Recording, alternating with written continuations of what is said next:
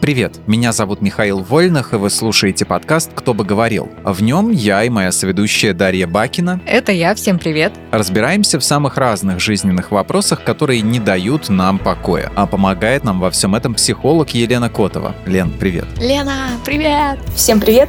Я психолог, в работе использую терапию принятия ответственности, нарративную практику и ориентированную на решение краткосрочную терапию. В этом выпуске разберемся, как принимать сложные решения, которые могут стать поворотными в жизни, и выбрать то, что действительно подходит. Этот вопрос нам задала Маша Долгополова, ведущая подкаста «План Б». Включаем аудиокассету с вопросом.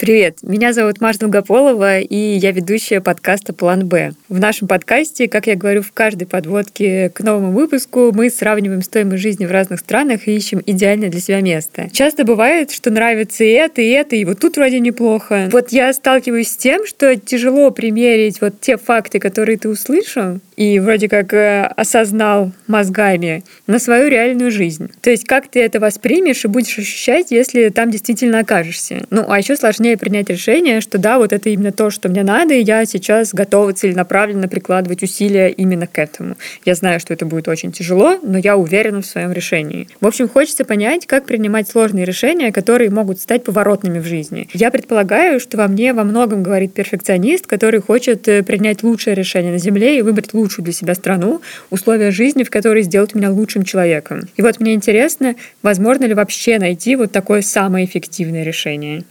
А, Лена, Миша, у меня для вас читерский вопрос. Можете ли вы сказать, что какое-то из принятых вами решений было супер правильное или наоборот неправильное? Я не могу даже, кстати, сказать по поводу вот этого вот супер правильное или супер неправильное, потому что на моменте может какое-то казаться решение супер правильным, но потом а, ты как по-другому посмотришь, или какие-то другие э, последствия оно даст, и ты будешь думать, блин, это было самое плохое решение. Вообще, мне кажется, что сложно так предугадать-то вообще, как мы будем, правильное решение оно будет, или правильное поворотное, неповоротное. Мы просто принимаем решение, мы просто делаем выбор. Что-то такое судьбоносное, я не знаю, я красные кнопки не нажимал. Не знаю, Лен, ты нажимала? Ну, вообще, наверное, решений таких было много за всю мою жизнь, э, с высоты своего э, за 30 лет опыта. Но, наверное, из того, что можно вспомнить, возможно, не такие большие, но я их оцениваю как важные сейчас. Правильное — это развод, однозначно. Кстати, неправильно — это выход замуж. Неправильная женитьба, да.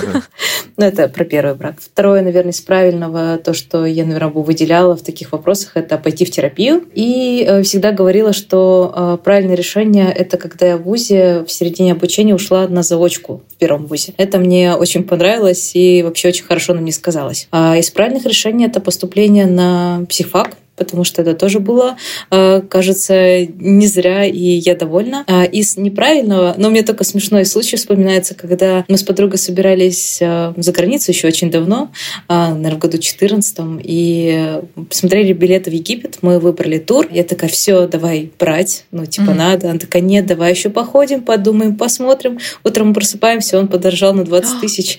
И Аня, привет, да. Вот так мы потеряли денежки, и я такая думаю, блин, вот это, наверное, правильное решение. Ого. Даша, а ты жалеешь о своем э, судьбоносном решении пойти в подкастинг? А, нет. Ну и славно. Вот Переходим ко второму вопросу. Не, на самом деле я думала над этим вопросом, не про подкастинг, а вообще правильные и неправильные решения, и как будто бы я не могу сказать, что в моей жизни были правильные и неправильные решения. Ну, то есть были какие-то а, ситуации, когда в моменте мне казалось, что это правильно, потом я понимала, что это неправильно, а еще спустя время я осознавала, что даже это неправильное решение, ну, какую-то пользу принесло. Ну, то есть я не могу сказать, что это все-таки неправильно. Качели было. такие происходили. Ну да, да, да. То есть опыт какой-то я э, приобрела, и он оказался очень полезным. Я вот, например, переехала, но как будто бы я не могу сказать, что это супер судьбоносное решение было, оно какое-то такое, ну вот я переехала. Текущее такое запланированное, ну, скорее. Да, было, да, я как-то такая, о, я хочу угу. переехать. К этому готовилась там несколько лет и переехала. Ну, это как, типа, вот поступить в институт. Ты поступаешь в институт, и, ну, я и планировал. Ну да, вот, и какое-то время к этому готовился. Как будто нельзя сказать, что это прям супер судьбоносно. Ну, ты просто к этому долго шел, ну, и сделал, и дальше идешь. Вот как-то так. Да, но это не из разряда судьбоносных, это такие, которые, наверное, а, отложили какой-то большой отпечаток. Это да, из разряда, наверное, если вот бы я да, купила помидорки в одном магазине без акции, а зашла в другой там по акции, ну, типа, ну, я бы это, сказала... ребят, да. ну, это уже совсем другая категория. Да, Мы типа, тут это говорим дурацкое решение, о ну ладно. слишком судьбоносных решениях в плане помидоров. Помидоров захотелось, господи.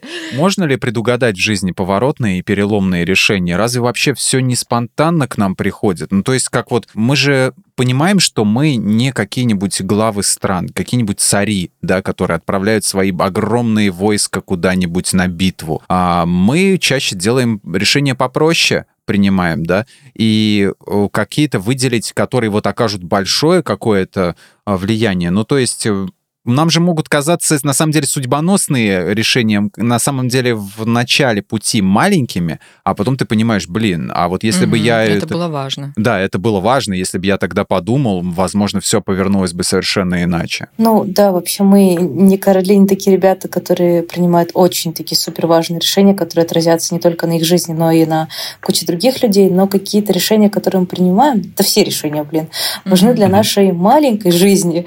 То есть это, да, с точки зрения планеты, она не сойдет с орбиты, все будет в порядке, а, но для нас, но может быть важно. И можно ли предугадать? Ну, наверное, предугадать в плане заглянуть в будущее это очень сложно и невозможно. Не все могут смотреть завтрашний день, мы это знаем. М, А, Да, да. но здесь, наверное, на основе каких-то выводов, информации, если в этом плане предугадать, мы можем там взвешивать какие-то аргументы, выбирать а, что-то, на что-то решиться сделать или наоборот не сделать. Но здесь а, не все мы можем выбирать, и это нормально. Иногда нашу жизнь прям а, существенно может изменить случай. То есть, когда это действительно случилось спонтанно, и, наверное, самый простой и грустный пример, когда человек резко заболел и как-то серьезно, например, или случилось ДТП. То есть происходят какие-то события, которые, несмотря на то, что мы этого не хотели, но они с нами случились и очень сильно развернули нашу жизнь. Ой, знаете, а такое же часто бывает. А, помните, я сломала ногу? Да. Да ладно! Когда это произошло? Я, конечно, обещала не говорить об этом, но просто случай, слушайте. Не-не-не, ты, ну, ты ногу сломала? Давно это было. Ну, короче, Когда это а, было? после того, как я эту ногу сломала, ту свою самую ногу, у меня было ощущение, что вот, знаете, мы же всегда стараемся объяснить, почему так получилось. Я такая думаю, ну вот, блин, если бы я не поехала, я бы точно не сломала. И вот поехать было плохим решением. Но, по сути, это же, ну, не так. Это мы стараемся подогнать, вот Мгм. как-то оправдать себя или что ли, что-то такое. Или, знаете, я, бывает, из дома выхожу и такая, надо мусор выбросить. Беру пакет, выбрасываю мусор и смотрю, что мой автобус уехал. Я такая, блин, если бы я не решила выбросить мусор, я бы успела на этот автобус. Но на самом Это деле... смешно, но на самом деле у меня точно так же происходит. Мне я кажется, думаю, блин, если бы я не завязывал шнурки 5 минут, я бы успел на этот автобус, а теперь мне его еще 40 минут ждать. Завязать шнурки было, Миша, плохим решением. Едешь с развязанными шнурками и с мусорным пакетом в автобусе. Я больше не завязываю шнурки никогда. И теперь я купил ботинки на липучках детские такие. Блин, а у меня ботинки на липучках. Но не из детского отдела, кстати, ладно. Они у тебя так делают, так, «э-э-э», когда ты И ходишь. еще мигают, мигают, мигают. О, мигают, это классно, кстати. Не, ну у меня обычно, они выглядят как взрослые, но они просто детские на самом деле. У тебя что, 36 размер, 35? 35 36 да. Правда? Во-во-во, я, нашел этот звук, как на ботинке ходит. Блин, в детстве они были классные. У меня были те, которые горят, и когда ты наступаешь, они типа дискотеку устраивают. Вот это было классно. Но они быстро перегорали, конечно. Это моя мечта. Я до сих пор хочу себе мерцающие кроссовочки, но мне слишком А. много лет, и их не продают. Вот, но про сломанную ногу, кстати, вот ты говорила, что перед этим было чувство, точнее, после этого было чувство, что ну могла бы и не выходить, и не сломала бы ногу, но при этом а, оно будто бы ошибочное, потому что этого ты 50 раз выходила из дома, и все было с ногой нормально. То есть это, да, попытки привязать. а, Ты делала обычное действие, могла ли ты подумать, что с ногой что-то случится? Да нет, может быть, если там, не знаю, гололед, а ты на шпильках. То есть создавание такой опасной ситуации, где в которой, ну, в принципе, можно упасть и подвернуть ногу, но если все было в порядке, все было как обычно, здесь никто от этого не застрахован. И вот как раз а, это нам показывает, что есть события, где мы принимаем какое-то решение, и они меняют нашу жизнь.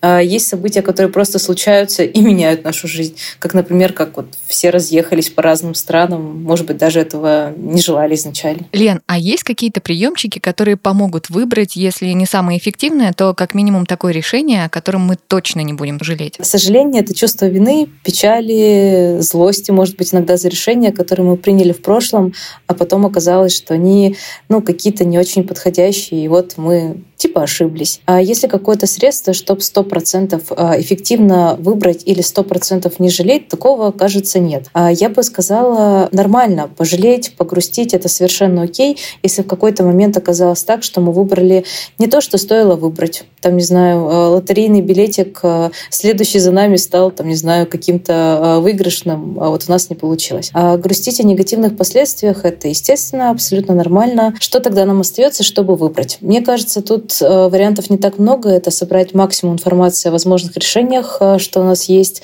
разложить, э, посмотреть, какие карты у нас на руках и принимать решения. А будете ли вы об этом жалеть спустя неделю, месяц, год? Мы наверняка не знаем, и, кажется, ни один прием на 100% не поможет, потому что это что-то, наверное, посерьезнее, чем когда мы просто выбираем там технику и смотрим, вот тут вот у фотоаппарата такая камера, а тут вот такая, например, и можем предугадать по каким-то характеристикам, какой он будет в работе. Но это не факт, но может быть неудобно его держать, например, или и то какие-то другие штуки могут всплывать. А что касаемо жизненных ситуаций, то тут все намного сложнее. У нас слишком много переменных могут вмешиваться в наши дела. И бывает так, что иногда сожалеть приходится. А быть перфекционистом, как говорит Маша, это вообще проклятие или дар? Потому что я здесь никаких плюсов не вижу в том, чтобы все, а, все делать идеально и все выбирать идеальные решения. Только вынос мозга какой-то, на мой взгляд, это самому себе, потому что ну, ничего идеального в итоге в конце концов не будет. Честно, моя жизнь стала лучше, когда градус перфекционизма спал. В случае жизни это, наверное, и дар, и проклятие. Дар иногда ну, тоже такой сомнительный, потому что даже великолепно проделанной работой человек э, не будет доволен. Хотя она сделана объективно, классно, там, качественно, со стороны большинства, может быть, там, коллег, близких. И это плюс, возможно, где-то частично для работы, потому что ну, она будет проделана хорошо. Но точно ли это лучше человека, у которого а, нет перфекционизма? Ну, тут как бы не факт. Может быть, без него тоже бы получилось сделать хорошо. Поэтому, насколько это дар, сложно сказать, но минусы у этого качества как будто бы перевешивают. Это очень высокие стандарты для себя, для других людей. Иногда не только на себя это распространяется. Это прокрастинация, когда мы не приступаем к делам, потому что ну, надо же подготовиться и сделать все идеально. Если идеально сейчас не получится, то я лучше вообще это делать не буду. И тогда можно забить на задачку вообще на 100-500 лет. А это мышление категориями все либо ничего. То есть я либо прекрасный, идеальный, все классно сделал, либо все совершенно ужасно, тут нету какого-то такого серого, что ну достаточно хорошо, например. Это страх ошибок, потому что ошибаться не нравится, это очень неприятно.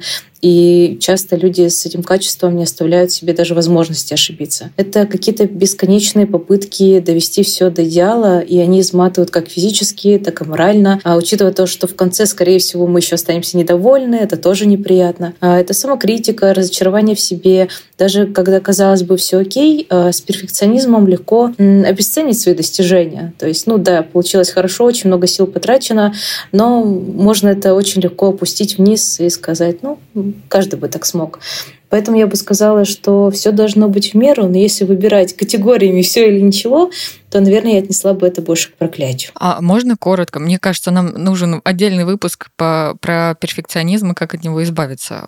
А можешь коротко сказать, что сделать, чтобы перестать быть перфекционистом? О, у меня ушла на это терапия, но из того, что мне очень помогло, это реально научиться делать хоть как-то типа, боже мой, пусть будет просто сделано э, не идеально, угу. не э, супер классно, не прям вообще зашибенно, просто хоть как-то. А, и когда дела начинают делать, делаться хоть как-то, и ты понимаешь, что никто того не умер, планета не остановилась, все угу. в порядке, а, ты можешь ошибаться, и тоже все окей, от ошибки. Я там не хирург над сердцем, который перерезал не ту, а, не знаю, артерию, и что-то пошло не так. Моя ошибка там сильно меньше, если я а, забронировала не тот билет, например, куда-то, или какую-нибудь вот такую вещь сделала ты понимаешь, что ну, это жизнь, ошибаться можно, это получается делать. Но я не скажу, что во всех вещах а, перфекционизм ушел. То есть а, в работе он все еще довольно-таки высокий, именно в работе с клиентами, например. У меня есть знакомый, который довольно долгое время мечтал поехать в Польшу и поработать там. Это случилось, он долго планировал это действие, но оно произошло. Но э, получилось так, что он довольно быстро стал скучать по своим друзьям и вернулся обратно. В момент, когда он уезжал, Э, в Польшу. Ему казалось, что это самое правильное решение, тем более, что он к нему готовился. И это я все говорю к тому, что будто бы мы не можем знать правильное решение или нет до того, как наступят его последствия. Так вот, есть ли смысл заморачиваться и искать самый лучший вариант на планете, на Земле, ну, короче, во Вселенной, где бы то ни было?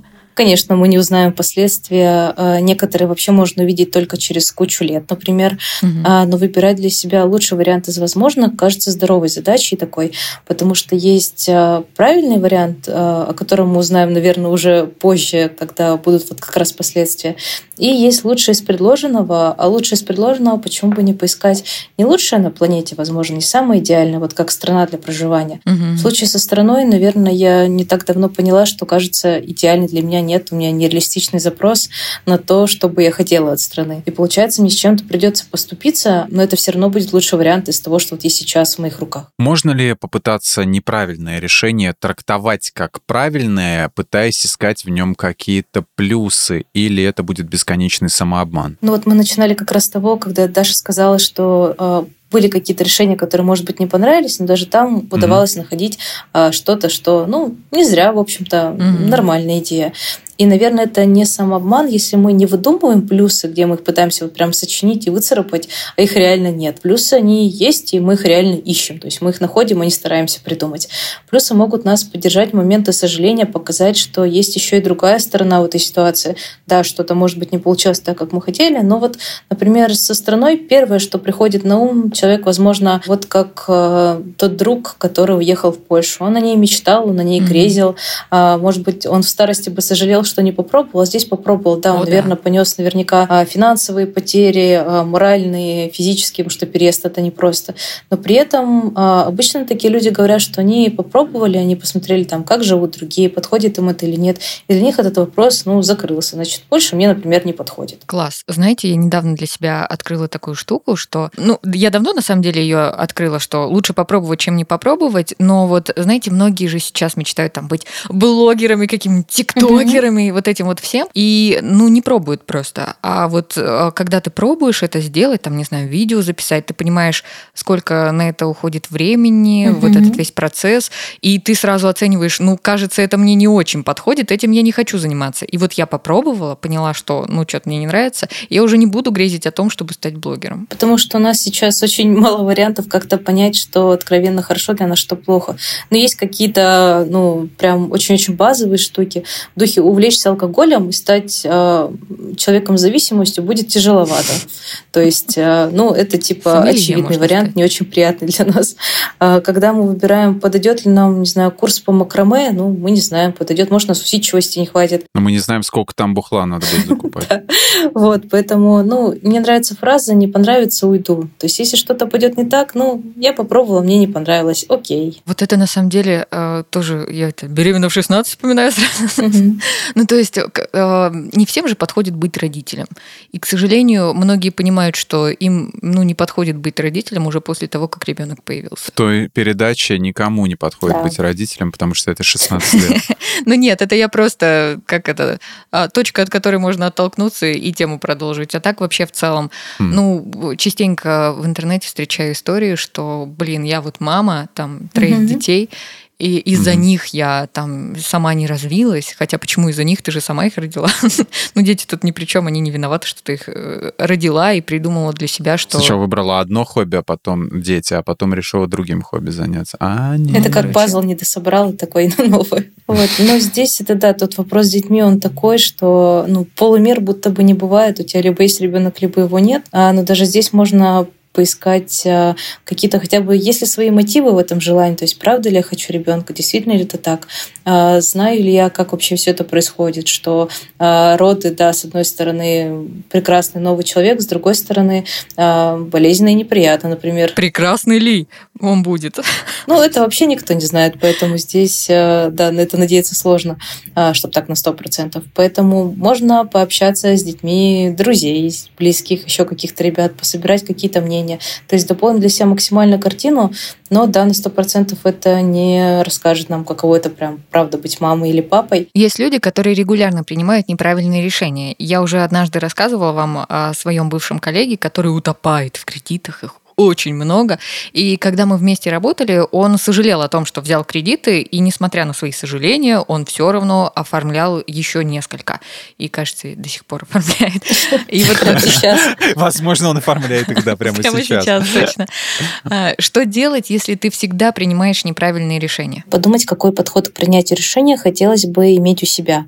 Возможно, есть какая-нибудь модель, где ты смотришь на человека и думаешь, вот, вот у него э, все складывается, он какие-то прям очень мозговитые решения принимает, вообще какой-то э, очень мудрый дядька. Иногда даже даю такое э, упражнение людям, которые хотят поднабраться уверенности, представить, что они уже могут быть такими, э, то есть могут прожить жизнь, как вот этот вот какой-то, э, может быть, мнимый, может быть, реальный человек, у которого все решения будто бы хорошие, и принимать решения из этой позиции. А еще как вариант, когда мы пофантазировали и выбрали, какой подход к решениям нам нравится, это развивать, например, вот этот же ответственный подход к принятию решения, работать с тем, что мешает этому подходу. А может быть, это импульсивность, когда человек увидел какую-то вещь и такой, все, беру на нее кредит. Mm-hmm. Пересмотреть свои а, мысли относительно ситуации или решения, о которых а, вы сожалеете, подумать об ошибках, о том, что это ну, такая возможность расти и развиваться, то есть проанализировать и сделать выводы.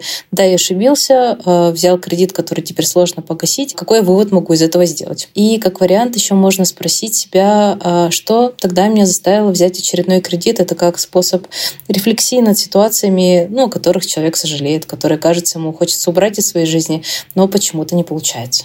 Если перед нами возникла вилка Мортона, когда из двух хреновых вариантов мы должны выбрать один, как ты посоветуешь здесь э, действовать, если даже наименьшее зло нам тоже перспективным не особо кажется? Это как э, цукцванг в шашках или в шахматах, э, когда любой ход игрока ухудшит его позицию, и будто бы выбирать-то не из чего, но выбрать надо, потому что, ну, э, видимо, такие обстоятельства. Часто люди попадают в такие ситуации, и здесь, наверное, первое, что стоит определить, это реально вот эта вот позиция, вот эта вот вилка Мортона, в которой э, обе ситуации, обе, оба решения не очень хороши, потому что это может быть еще и мнимая позиция, в которой окажется, что одно решение все-таки ну, получше. Если все-таки это оно, э, допустим, э, и там плохо, и тут плохо, и тут не лучше, что можно сделать? Решить, в какой срок надо определиться. Возможно, это не так быстро, как кажется, но выбрать для себя какой-то комфортный такой промежуток времени. Покормить себя, хорошо выспаться, все вот эти вот базовые штуки, потому что принимать решения из плохого самочувствия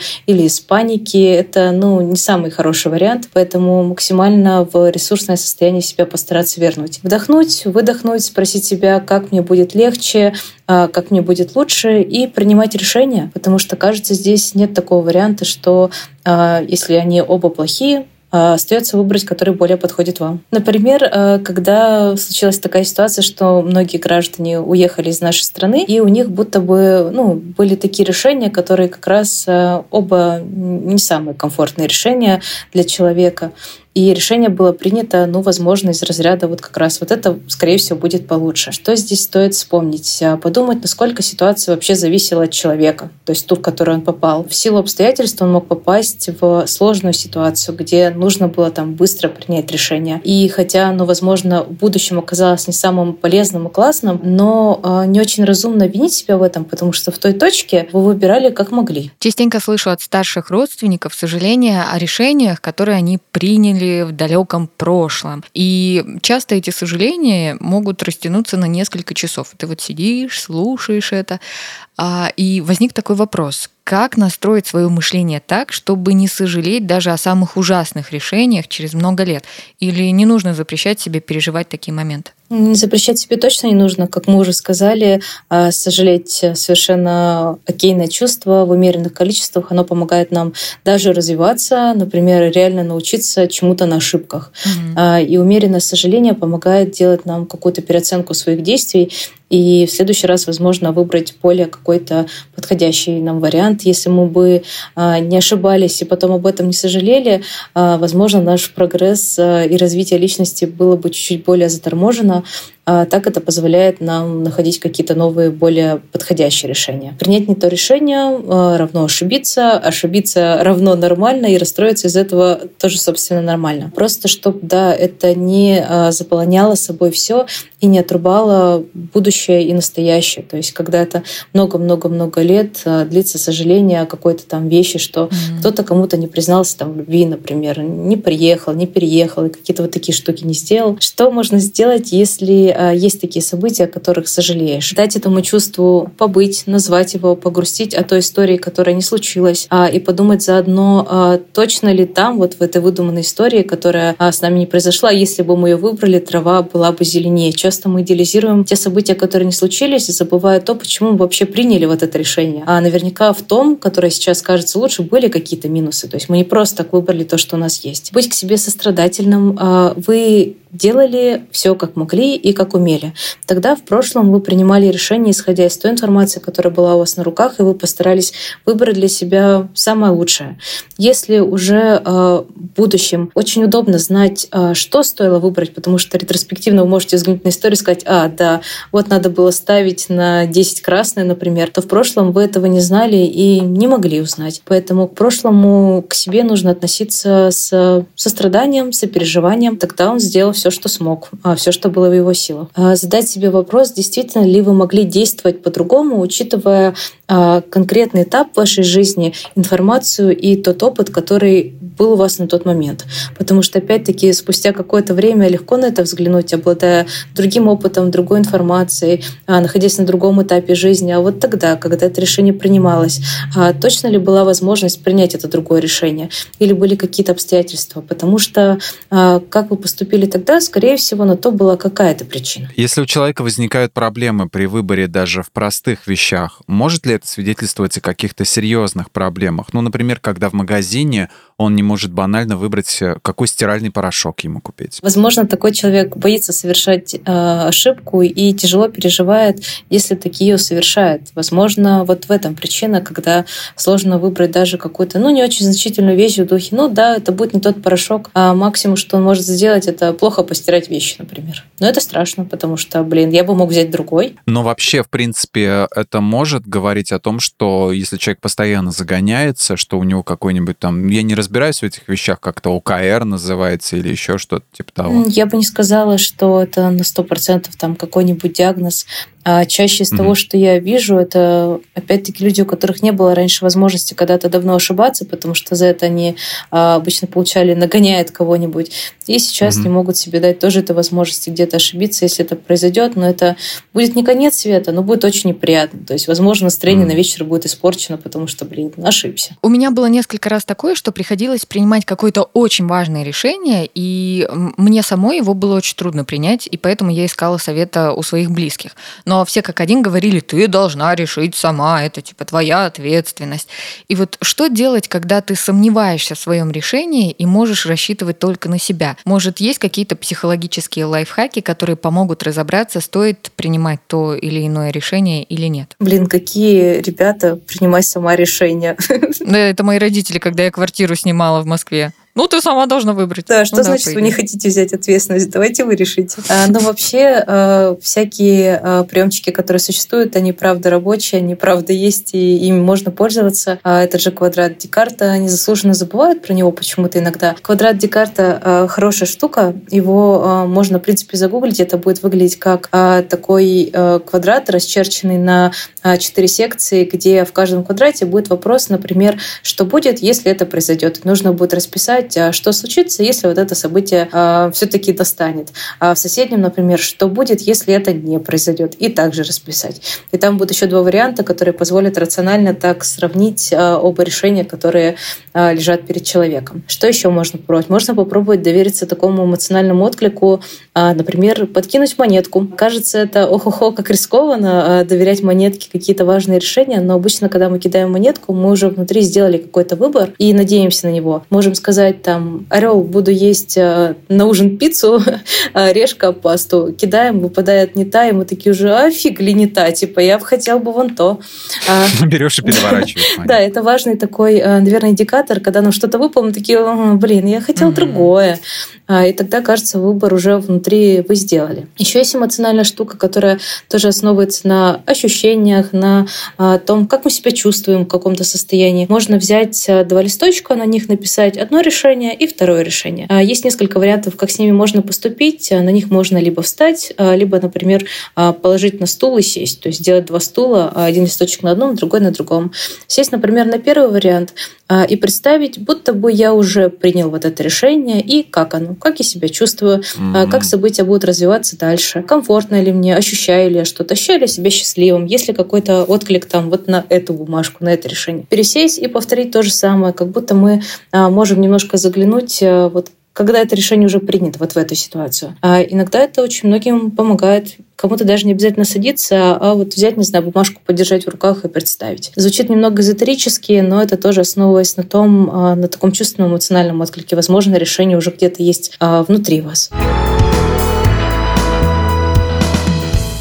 Лен, в очередной раз большое тебе спасибо за эти подробные ответы на наши вопросы. Давайте подведем небольшой итог и ответим на несколько ключевых вопросов нашего выпуска в формате Блица. Долго сожалеть о плохих решениях — это ок? А долго это сколько? Ты принял решение, прошло 30 лет, и ты сожалеешь о нем каждый день. Будто бы звучит как что-то очень вязкое, неприятное, и наверное, это не столько плохо, сколько тяжело для самого человека. То есть 30 лет будто бы, а, ну, ошибка должна быть, я не знаю, какого масштаба, чтобы а, столько винить себя там за ее свершение, столько грустить об этом. Будто бы это уже долго и, возможно, не стоит того. Потому что у нас а, еще происходят разные события в жизни, и грустить об одном событии можно неделю, о каком-то там месяц. Поэтому, наверное, если это в какой-то момент начинает уже совершенно мешать текущей жизни и мешать будущему, которого, ну вот будто даже нет. Это как э, мы проводили пример про стариков, которые очень-очень долго вспоминают какую-то одну историю.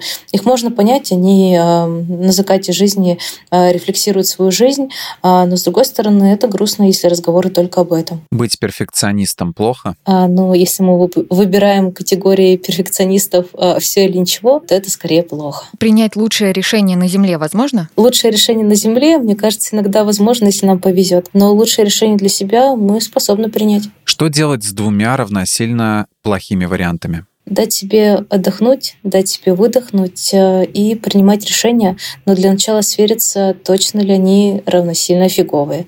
Часто бывает, что это ложный тупик, если присмотреться, можно найти для себя что-то более подходящее из э, двух зол.